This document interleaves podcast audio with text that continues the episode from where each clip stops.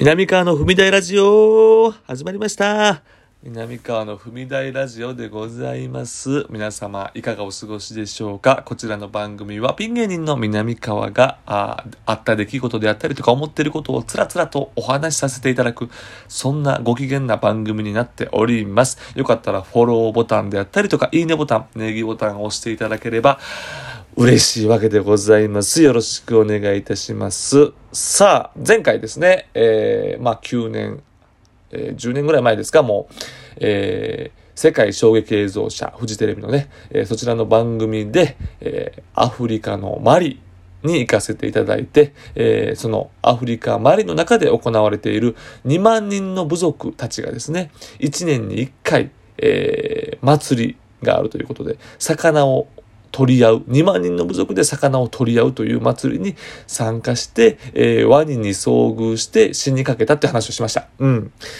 えー、もし気になる方はね、それを聞いていただければありがたいわけでございますけれども、まあそれの後編ということでございます。後編。はい。で、まあそのロケを終えたわけですね。で、2万人の部族の祭りを終えて、で、うわマリなんてまあ正直、一生行かないじゃないですか。なかなか行かないでしょ？観光でも行くようなところでもないし、相当海外の旅行とかに手慣れた人じゃないとマリ選ばないじゃないですか。だから人生でなかなかね、お仕事で来るようなことって貴重な経験させてもらったなとは思うわけですけれども、ね、その部族と一緒に過ごさせていただくっていうのもね、まあ、とても過酷ではありましたけれども、あの、それでもやっぱりね、あの、経験としてはありがたいじゃないですか。ね？嬉しいじゃないですか。だからまあやらせていただいたわけですけども、さあ、そのロケが終わりましたと。帰りましょうと。で、そのロケ地っていうのが、マリのいわゆる空港から、車で2日間ぐらいかかるんですよ。それぐらい遠いんですよね。いわゆるランクルと言われるような、ちょっとその 4WD みたいなのを、まあ3、4台ぐらいで行くわけですよ。というのも、えー、コーディネーターの方であったりとか、現地のね、えー、コーディネーターの方とか、まあ、いろいろいたんですよね。だから2台か、2台ぐらいで行くんですよ。で、えー、その、ロケを終えた日に、朝、覚えてるのが、結構、なんか、ざわざわざわざわしてるんですよ。ざわざわ、街が。で、もちろん、マリっていうところでございますから、その、テレビっていうのが、その当時あったのがなんかその屋台みたいなバーみたいなところがあって、そこでボーンとこうテレビがあって、それも当然ブラウン管の、えー、ちっちゃいテレビなんですけど、そこでなんか映像をみんなが見てるんですよ。もう現地のニュースみたいな。で、そこで、どうやら大ぼらげにわかるのが、ビンラディンが亡くなったって。まあ、殺されたというか、アメリカ兵によって、えー、まあ、殺されたっていうようなニュースが全世界に駆け巡った日やったんですよ。あの日。ね。映画でもありますよね。ゼロダークサーティでしたっけ？ありましたよね。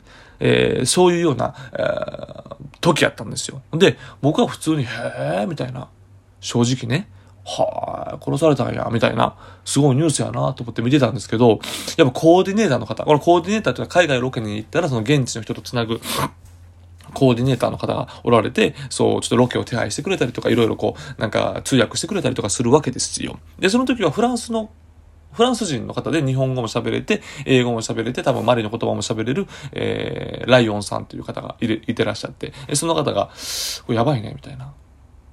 何が悪いんですかっていうと、結局、その、ビンラディンが亡くなることによって、まあ、情勢が不安定化して、で、アルカイダが何をしでかすかわからんっていうことで、この空港から、こんなね、2日間かかる距離に日本人がおるから、ね、日本人を見つけたら、拉致される可能性が非常に高いって言うんですよ。で、その拉致をして、日本に何かいろいろ交渉する可能性はゼロじゃないっていうわけですよ。で、日本人は僕だけじゃなくてスタッフもおるわけじゃないですか。音声さんもおるし、ね。何人かいるわけですよ。で、それが誰が拉致されるか分からへんし、もうされたらね、もう一貫の終わりなわけですよ。で、緊迫感がめちゃくちゃ急に張り詰めるんですよ。なんかほんわか、もうとりあえず仕事を終えたというほんわかな空気からピリッと張り詰めるわけですよ。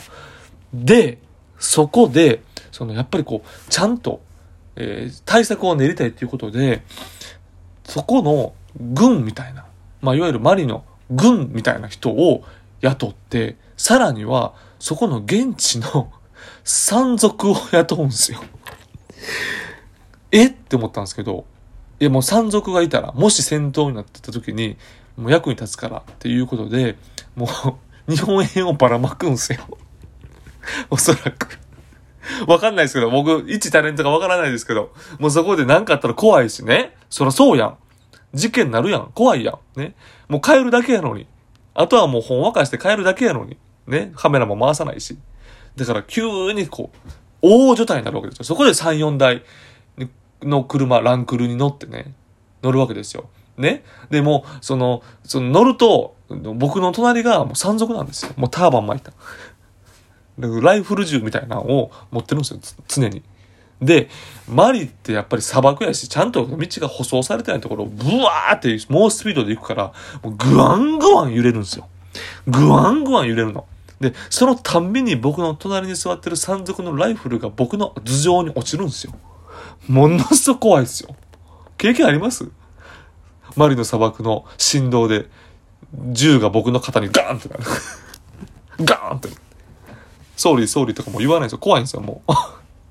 あの、目しか見えないんですよ。その、ターバンみたいなの巻いてるから、山賊。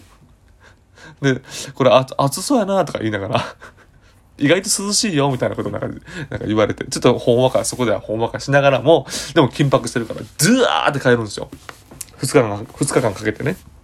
で、一日目の夜が、行けるとこまで行って、どこかで泊まるんかなと思うんですけど、行けるとこまでとりあえず行きたいから、とりあえず行けるとこまで、うわーって行くわけですよ。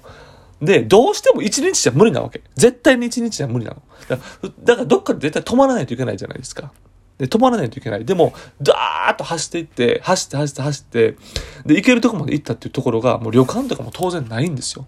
旅館とかももちろんないわけですよ。で、砂漠の、なんか、石の、石で作った、ちょっとした、なんかこの風よけになるみたいな。風よけになるというか、もう風、壁とかもないんですよ、柱。まあ壁もあるけど、でも正直、ここだけの話、真っ暗やから、あの、ようわからんのですよ。何があるかとかは。よくわかんないですよ。電気もないしね。でもおそらくなんか石でできた建物なんだろうな。でも、正直窓とかもないから、風が全部吹き抜けになるみたいな。ね？そんな場所なんですよ。で、マリの夜って結構寒いんですよ。もちろん砂漠やから昼は暑いけど夜寒いんですよ。で、猛吹雪みたいな。風がすっごい強いんですよ。うん。そう、もちろん雪みたいな寒さじゃないんですけど、なんか、とりあえず寒いの。で、砂嵐やから、ほとんども砂が舞ってる状態ですよ。で、もうここで今日は寝ますとか言って、ここで寝んの？今日。どこの場所に何の安息地があるみたいな。車の中の方が増しちゃうみたいな。でもとりあえずこう寝袋を引いて、風うわーなってる中、寝るんですよ。山賊と軍隊と一緒に 寝るんですよ。で、また朝、早朝起きて。で、あの、コックが作ってくれた、なんか、冬瓜みたいな、なんか、と冬瓜というか、なんか大根というか、なんかそんなマリの食材を、なんか甘辛く炒めたものを食べさせてもらって、で、水飲んで、で、それで、あの、次の日もまた早朝からうわーっと行って、で、とりあえずもう何事もなくね、狙われることもなくね、で、山賊と軍隊と握手して、ありがとう、ありがとう、つって、で、帰るっていうようなことがあったんですよ。いやー、あれはね、本当になんか怖くて、で、なんか国際情勢なんて全然関係してなかったです、自分で今までね。なんか自分のことじゃないじゃない。やっぱりテレビの中で起こることやし、ね、アメリカがイラクとなんかどないろいろあったとかね、いろいろそういうようなことが正直、へえ、そうなんやとか思いながらも、自分のことと関係ないかったけど、これでなんかすげえなんか密接に、何もなかったけど、え、こんなことなんだよっていうようなことが経験できた。まあ経験できたって言ったらちょっとね、不謹慎なんですけれども、まあそういうようなことがあったというお話でございました。ね。まあいつかね、またあのメキシコ編とかね、え、えーコスタリカ編ね、ラオス編ね、えええそういうのをね、あの、ご紹介できればなと思っております。あのー、メキシコではね、あの、超怖いディレクターがね、まあ、その話したか。超怖いディレクターがね、えー、相方の吉田のケツを思いっきり蹴るっていうことがありましたけどね。うんうんうん。そういうようなこともありましたね。まあそこのオンエアも、いろいろ不運が重なって、えー、とんでもない尺になってしまったりとか、なったんですよ。まあだから結構、まあ、運というところではなかったなーっていうようなところでありますけれども、もちろん自分たちのね、実力不足で、なかなか、その海外ロケ、今じゃ考えられないお金の使い方でしたよね。ね。フジテレビ、とんでもないお金、多分ほんまじで1000万以上、もっとかなかけてたんじゃないですかその、僕たちのロケだけでね。多分。いや、わかんないよ。勝手なこと言ってるよ。でもそれぐらいのお金は、ね、かかっててもおかしくないですよ。あんな大所帯でね、海外行くわけでございますからね、コーディネーターも雇ってね。